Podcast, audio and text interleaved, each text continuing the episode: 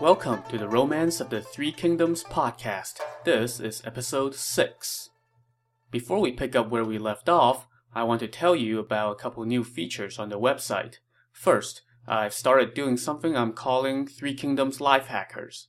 They're basically quotes from the novel that I think are pretty funny when taken completely out of context and applied to modern life. Second, and I am pretty excited about this, I've started creating network graphs for each episode to show how the characters are interconnected. I'm hoping that this will help you keep better track of who's who, who's serving whom, and who's killing whom as the number of characters multiply. So go check out these new features along with other supplemental material on threekingdomspodcast.com spelled with the number 3. Also, if you like what I'm doing so far, consider rating the show on iTunes, Double Twist, Stitcher, or whatever platform you're using to listen to the show. Thanks. So, where were we? Ah, yes, Cao Cao had just fled the capital after his failed assassination attempt on Dong Zhuo but he was picked up by the guards at Zhongmou County and brought in front of the county magistrate. Cao Cao tried a you got the wrong guy trick, but the magistrate called him out on it and told the guards to throw him in jail and that they were going to take him to the capital in the morning to collect their reward. That night, however, the magistrate had his personal attendant secretly bring Cao Cao out of his cell and to the magistrate's room for questioning. I've heard that the prime minister treated you very well. Why did you bring this trouble upon yourself? the magistrate asked. Hm, How can swallows and sparrows understand the aspirations of the crane and the wild goose? You've got me, so just turn me in and collect your reward. No need to ask so many questions. The magistrate sent away his attendant and then turned to Cao Cao and said, Do not underestimate me. I am no paper pusher. I just haven't found a worthy master yet. To this, Cao Cao replied, My ancestors enjoyed the benevolence of the House of Han. If I do not try to repay the country, I am no better than a beast. I stooped to serve Dong Zhuo so that I could find a chance to rid the country of this evil. My failure is the will of heaven. And where were you headed? Back to my home. When I get there, I will issue a summon calling for all the powerful men in the empire to raise their armies and join forces to kill Dong Zhuo. That is my will. Upon hearing this, the magistrate personally removed Cao Cao's bonds, asked him to take the seat of honor, and bowed.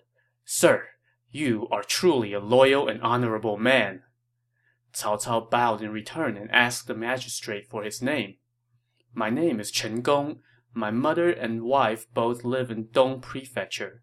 Your loyalty and honor have so moved me that I am willing to give up this post and follow you. Cao Cao was delighted to hear this. The two wasted no time. Chen Gong packed up some money for the road and gave Cao Cao a change of clothes. They then each took a sword and a horse and set off toward Cao Cao's home prefecture. After traveling for three days, they reached Chenggao, it was starting to get late. Cao Cao pointed with his whip toward a hamlet deep in the woods. There's a man living here named Lu Bo He is my father's sworn brother. We can stay with him tonight and inquire about my family. So the two of them rode to the gate of Lu Bo's residence, dismounted, and entered. When he saw them, Lu Bo was surprised. I have heard that the court has sent out orders for your arrest, he said to Cao Cao. Your father has gone into hiding in Chenliu Prefecture. What happened? Cao Cao told him about the whole failed assassination thing and about how Chen Gong released him. If not for Magistrate Chen here, I would have already been hacked to pieces, he said. Upon hearing this, Lu Boshe bowed to Chen Gong. If not for you, sir, the Cao family would be wiped out. Please rest easy and stay here tonight. Lu Boshe then went into the inner chamber of his residence, after a long while, he came back out and said to Chen Gong, I don't have any good wine at home. Let me go to the nearby village to get some for you. With that, he hastily rode away on his donkey. So Cao Cao and Chen Gong sat and waited, and waited, and waited. Suddenly, they heard something from the back of the house. It was the unmistakable sound of a knife being sharpened against a stone. Cao Cao, understandably, became suspicious. Lu Boshe is not a blood relative. This looks fishy. Let's go check this out. So he and Chen Gong quietly sneaked to outside the straw hut behind the house. There, they heard someone inside in the hut say, Tie him up before we kill him, right? Just as I suspected, Cao Cao whispered to Chen Gong.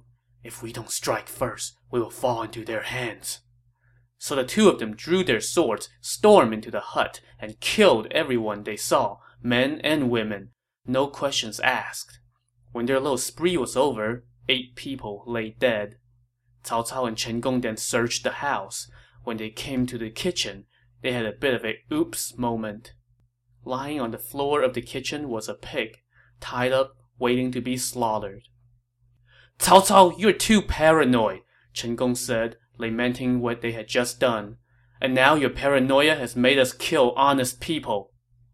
Guessing that they probably just wore out their welcome, Cao Cao and Chen Gong rushed to get their horses and left the house. Before they had gone far, however, they ran into Lu Boshe coming back from the village. On the saddle of his donkey hung two bottles of wine, and in his hands were fruits and vegetables. Nephew, Magistrate Chen, why are you leaving? Lu Boshe called out to them. I am a wanted criminal. I dare not stay long, Cao Cao replied. But I've already asked my people to kill a pig for you. There is no harm in staying just one night. Come on back. Cao Cao ignored this plea and began to ride away.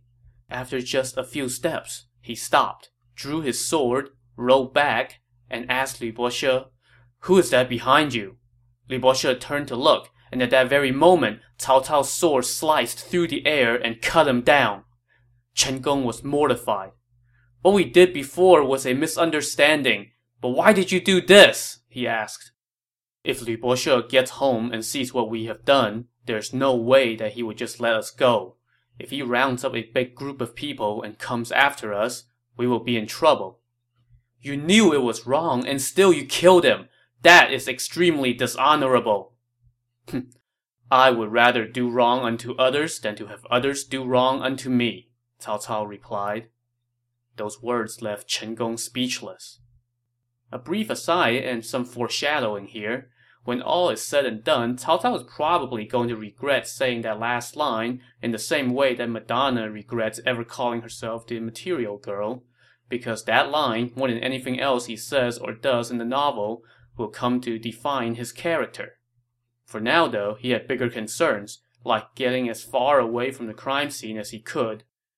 The two of them rode on in silence under the moonlight. After a few miles, they came across an inn and went in to take shelter. After feeding their horses, Cao Cao soon fell asleep. Chen Gong, however, could not sleep. I'll give you one guess as to why.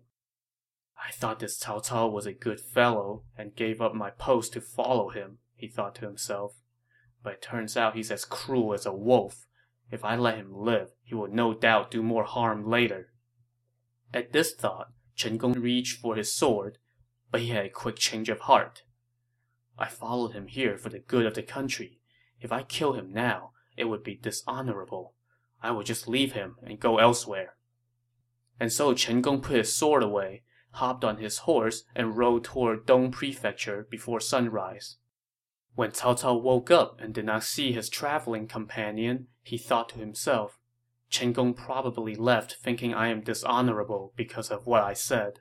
I can't stay here for long. So he pressed onward overnight to Chenliu Prefecture, where he found his father and told him what happened. Though I'm guessing he probably left out the whole do wrong unto others bit. Cao Cao told his father that he intended to sell off the family's properties and use the money to recruit an army. Our possessions are few and not enough for anything, his father said, probably also thinking at the same time, Oh geez, thanks, son. First you do something that gets me placed on the hit list of the most powerful man in the empire, and now you show up and tell me you want to sell off everything we have?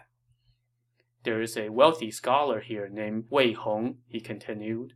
He is virtuous and liberal with his money. If we can get his help, this plan might succeed. So Cao Cao held a feast and invited Wei Hong. At the feast, Cao Cao said to the scholar, The House of Han has no leader, and Dong Zhuo is a tyrant. He slights his lord and is cruel to the people, making the whole empire gnash their teeth with rage. I want to help restore the Han, but I lack the means. Sir, I know you to be a man of honor and loyalty, so I am asking for your help. I have long wanted to do something, Wei Hong said. It's just that I haven't found a hero fit to take on the task.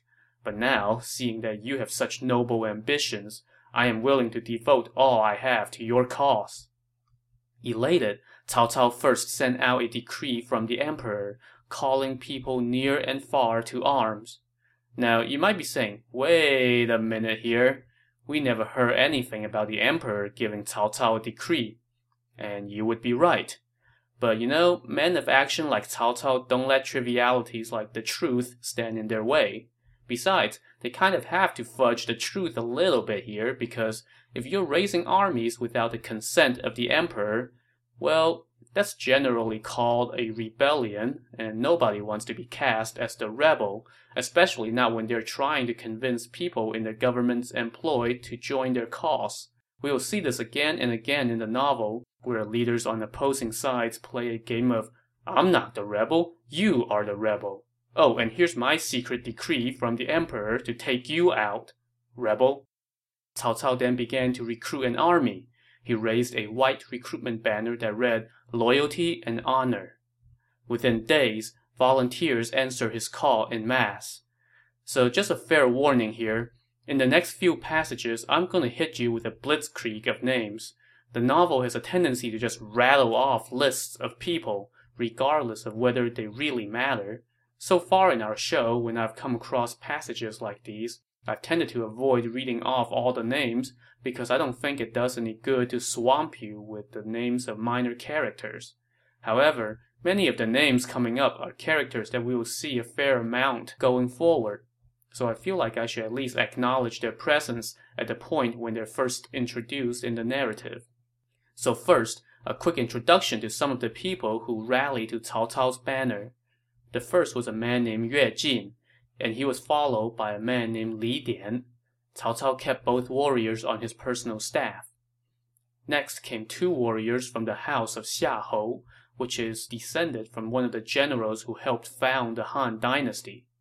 If you remember, Cao Cao's father was actually born to this clan before being adopted into the house of Cao. So these two warriors were actually Cao Cao's kinsmen. One was named Xiahou Dun. He had been playing with weapons since he was a kid and began learning combat skills when he was 14. At some point, he killed a man for daring to disparage his master.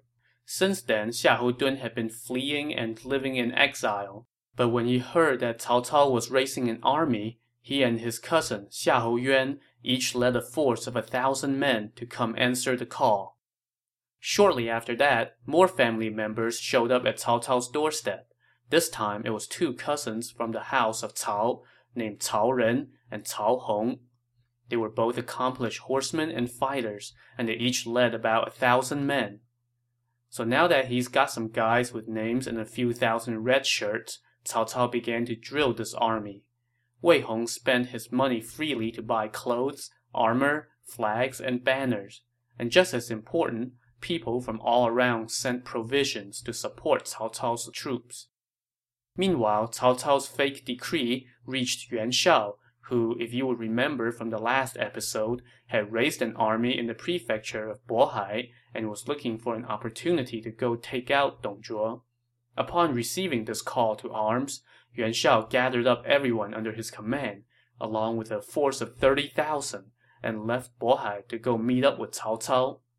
Cao Cao then sent around another proclamation, which read, Cao Cao and his associates, moved by a sense of duty, hereby proclaim the following to the empire.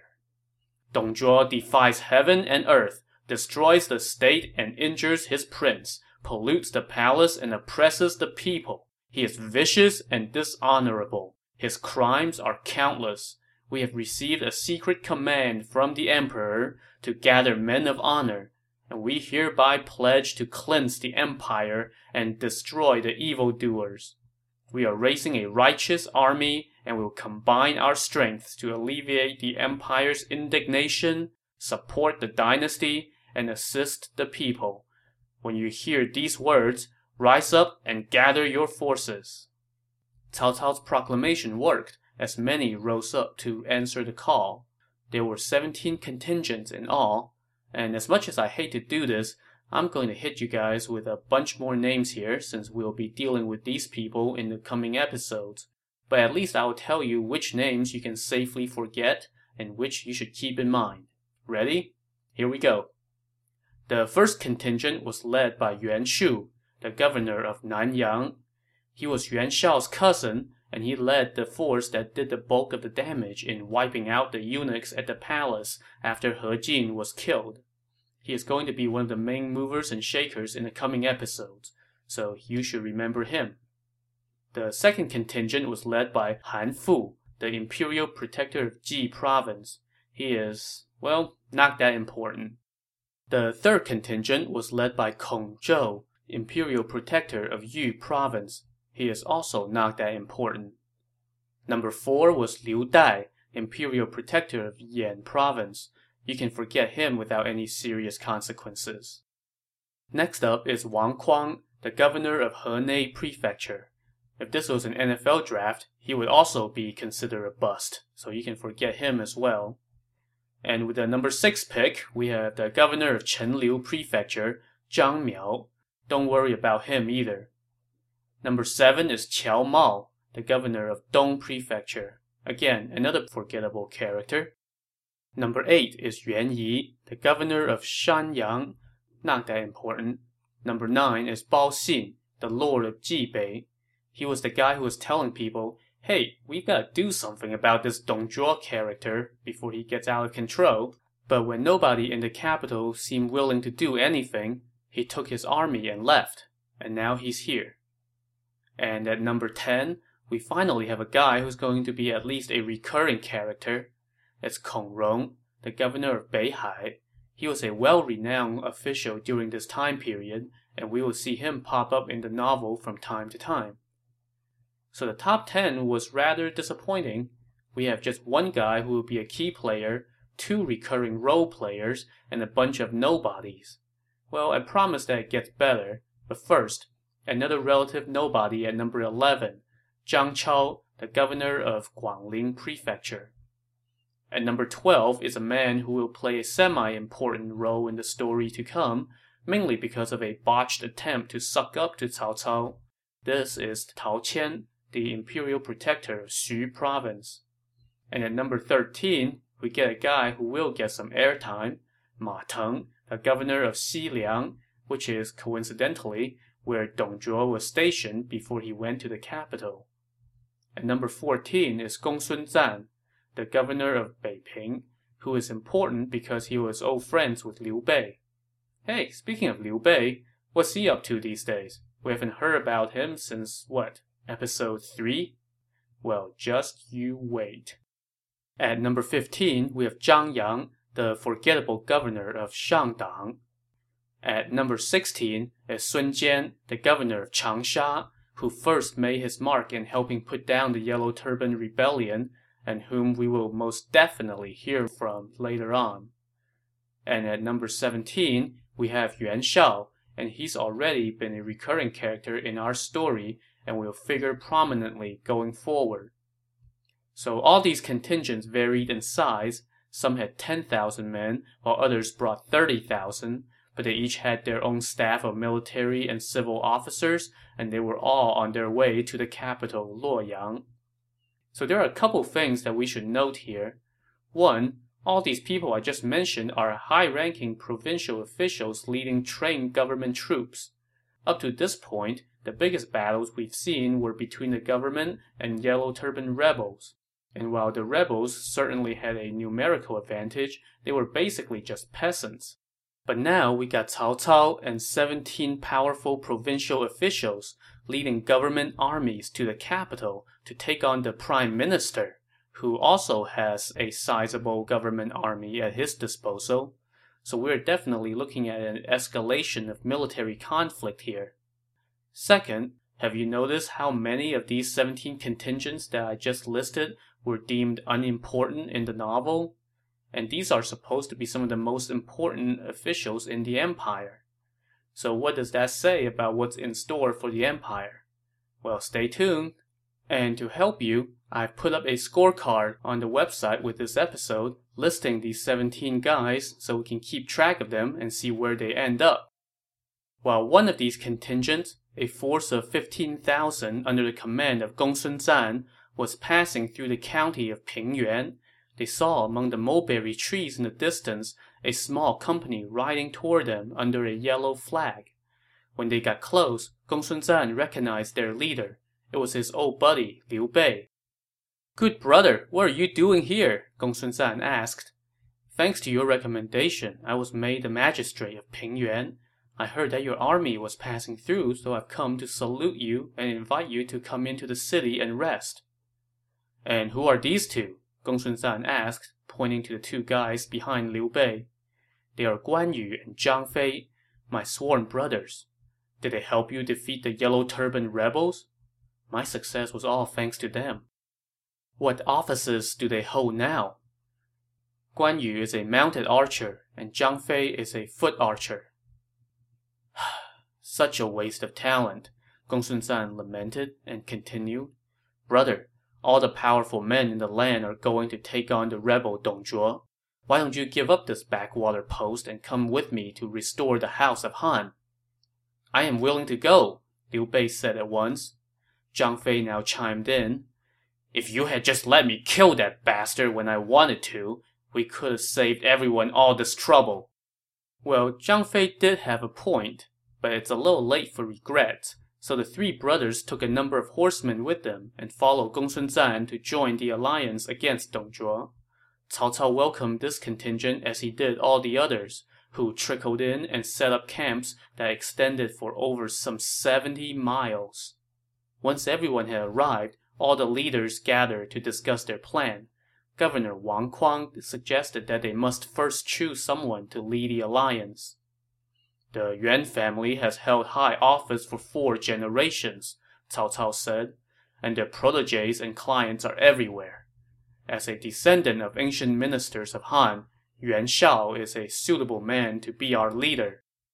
And this is the point where Yuan Shao, as expected by Chinese custom, tried again and again to humbly decline this honor because how can an untalented wretch like me, who is without fame, wisdom, skills, blah blah blah. But everyone insisted, and Yuan Shao finally, and oh so reluctantly, accepted. The next day, they built a three-story altar and planted banners of all the contingents on the east, west, south, and north side of the altar, as well as in the center. On the ends of the flagpoles they hang white yak's tails and golden axes, and emblems of military authority and the seals of leadership were set out.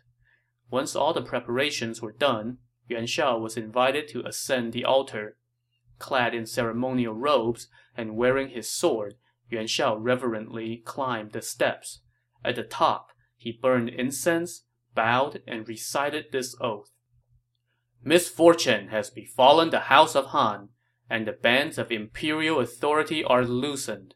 The rebel minister, Dong Zhuo, has taken advantage of the discord to work evil. Honorable families have been struck by calamity, and the common people have been overwhelmed by cruelty.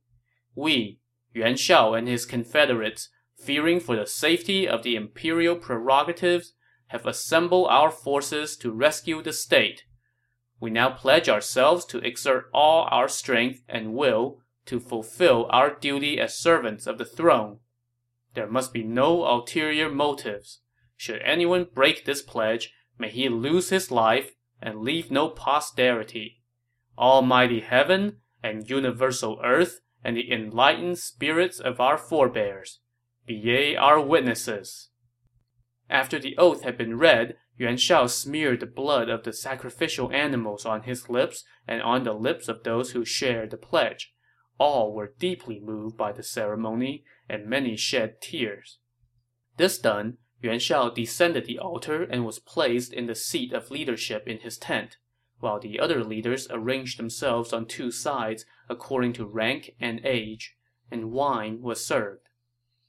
After a few rounds, Cao Cao said, Now that we've established a leader for our alliance, we must all obey his commands and work together to support the country.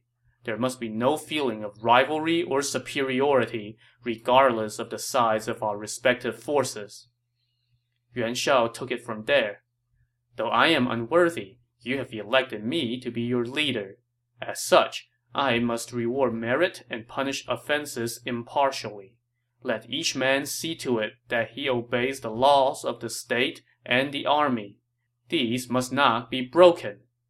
Only your commands are to be obeyed, everyone shouted in response. With the formalities now out of the way, Yuan Shao began issuing orders. My cousin, Yuan Shu, will oversee provisions and is charged with making sure that all the camps are well supplied. It should be noted that this was not some unimportant post. The guy in charge of provisions can literally make or break an army, since hungry men can't fight.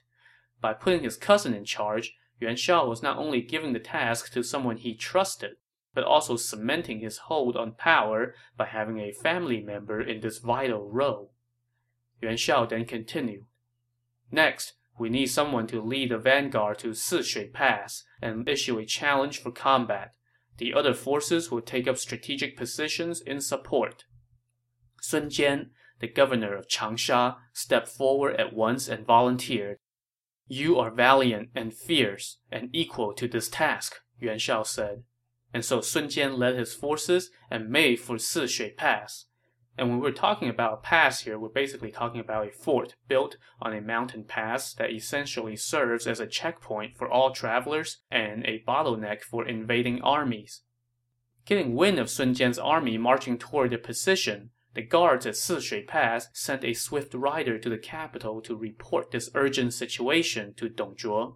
Now, ever since he grabbed power, Dong Zhuo had spent his days feasting and drinking. The urgent report reached his adviser Li Ru, who went to see Dong Zhuo at once. Alarmed by this news, Dong Zhuo quickly assembled his officers to discuss how to proceed. Lu Bu stepped forward and said, Father, there is no need to be concerned. I see those lords beyond the pass as nothing more than a trifle. I will lead our fierce warriors to go cut off all their heads and hang them at the gates of the capital. Dong Zhuo was delighted to hear this, with you by my side, I can rest easy, he said to Lu Bu. But before he had finished speaking, someone behind Lu Bu spoke up. Why use an ox cleaver to kill a chicken? There is no need for General Lu Bu to go in person. I can go cut off those rebels' heads as easily as taking something out of my pocket. Dong Zhuo looked at this man and saw that he was a warrior standing more than seven feet tall he had the broad back of a tiger and the supple waist of a wolf, the round head of a leopard, and the shoulders of an ape. His name was Hua Xiong. Delighted by Hua Xiong's eagerness, Dong Zhuo promoted him to commander of the valiant cavalry and gave him a force of fifty thousand. He also sent three other officers, Li Su, Hu Zhen, and Zhao Cen, to accompany Hua Xiong to Sishui Pass. Meanwhile, Back at the alliance camps, Bao Xin, the lord of Jibei, was entertaining some of those ulterior motives that the members of the alliance were supposed to, you know, not have. He was worried that Sun Jian, as leader of the vanguard, would be victorious and end this whole operation before anyone else gets involved, and thus take all the honors for himself. So Bao Xin secretly dispatched his younger brother Bao Zhong with 3,000 troops their orders were to take the back roads, beat Sun Jian to Sishui Pass, and challenge the enemy to battle. When Bao Zhong and his men showed up at the pass looking for a fight, it suited Hua Xiong just fine since he was itching to show Dong Zhuo what he could do. So he led 500 armored cavalry and stormed down from the pass. Hua Xiong shouted, Rebel, stay where you are! Intimidated by how fierce Hua Xiong was, Bao Zhong turned and tried to flee, but it was too late. With one swing of his saber, Hua Xiong sent Bao Zhong tumbling off his horse to the ground, dead. Most of Bao Zhong's soldiers were captured, and Hua Xiong sent Bao Zhong's head to Dong Zhuo, who then promoted Hua Xiong to commander in chief. Soon after this initial battle, Sun Jian arrived with the vanguard. Unlike Bao Zhong, Sun Jian actually brought some talent with him. He approached the pass with four generals in his entourage. There was Cheng Pu, who wielded an iron-spined lance with a snake-headed blade, Huang Gai, who wielded an iron staff, Han Dang, who used a heavy saber, and Zu Mao, who carried a pair of knives. Sun Jian himself wore a helmet of fine silver wrapped with a scarlet turban. He carried a sword of ancient ingot iron and rode a dapple horse with flowing mane. Sun Jian pointed up at the troops defending the pass and shouted, Surrender now, you instruments of evil! Instead of going out there himself this time, Hua Xiong ordered his lieutenant Hu Zhen to lead 5,000 men to go face Sun Jian. Cheng Pu rode out to take on Hu Zhen. After just a few bouts, Cheng Pu's lance pierced Hu Zhen's throat, killing him instantly. With the momentum on his side, Sun Jian signaled for his army to charge forward and try to take the pass. So the war on Dong Dongzhuo has officially commenced. Which side will emerge victorious? Find out next time on the Romance of the Three Kingdoms podcast. Thanks for listening.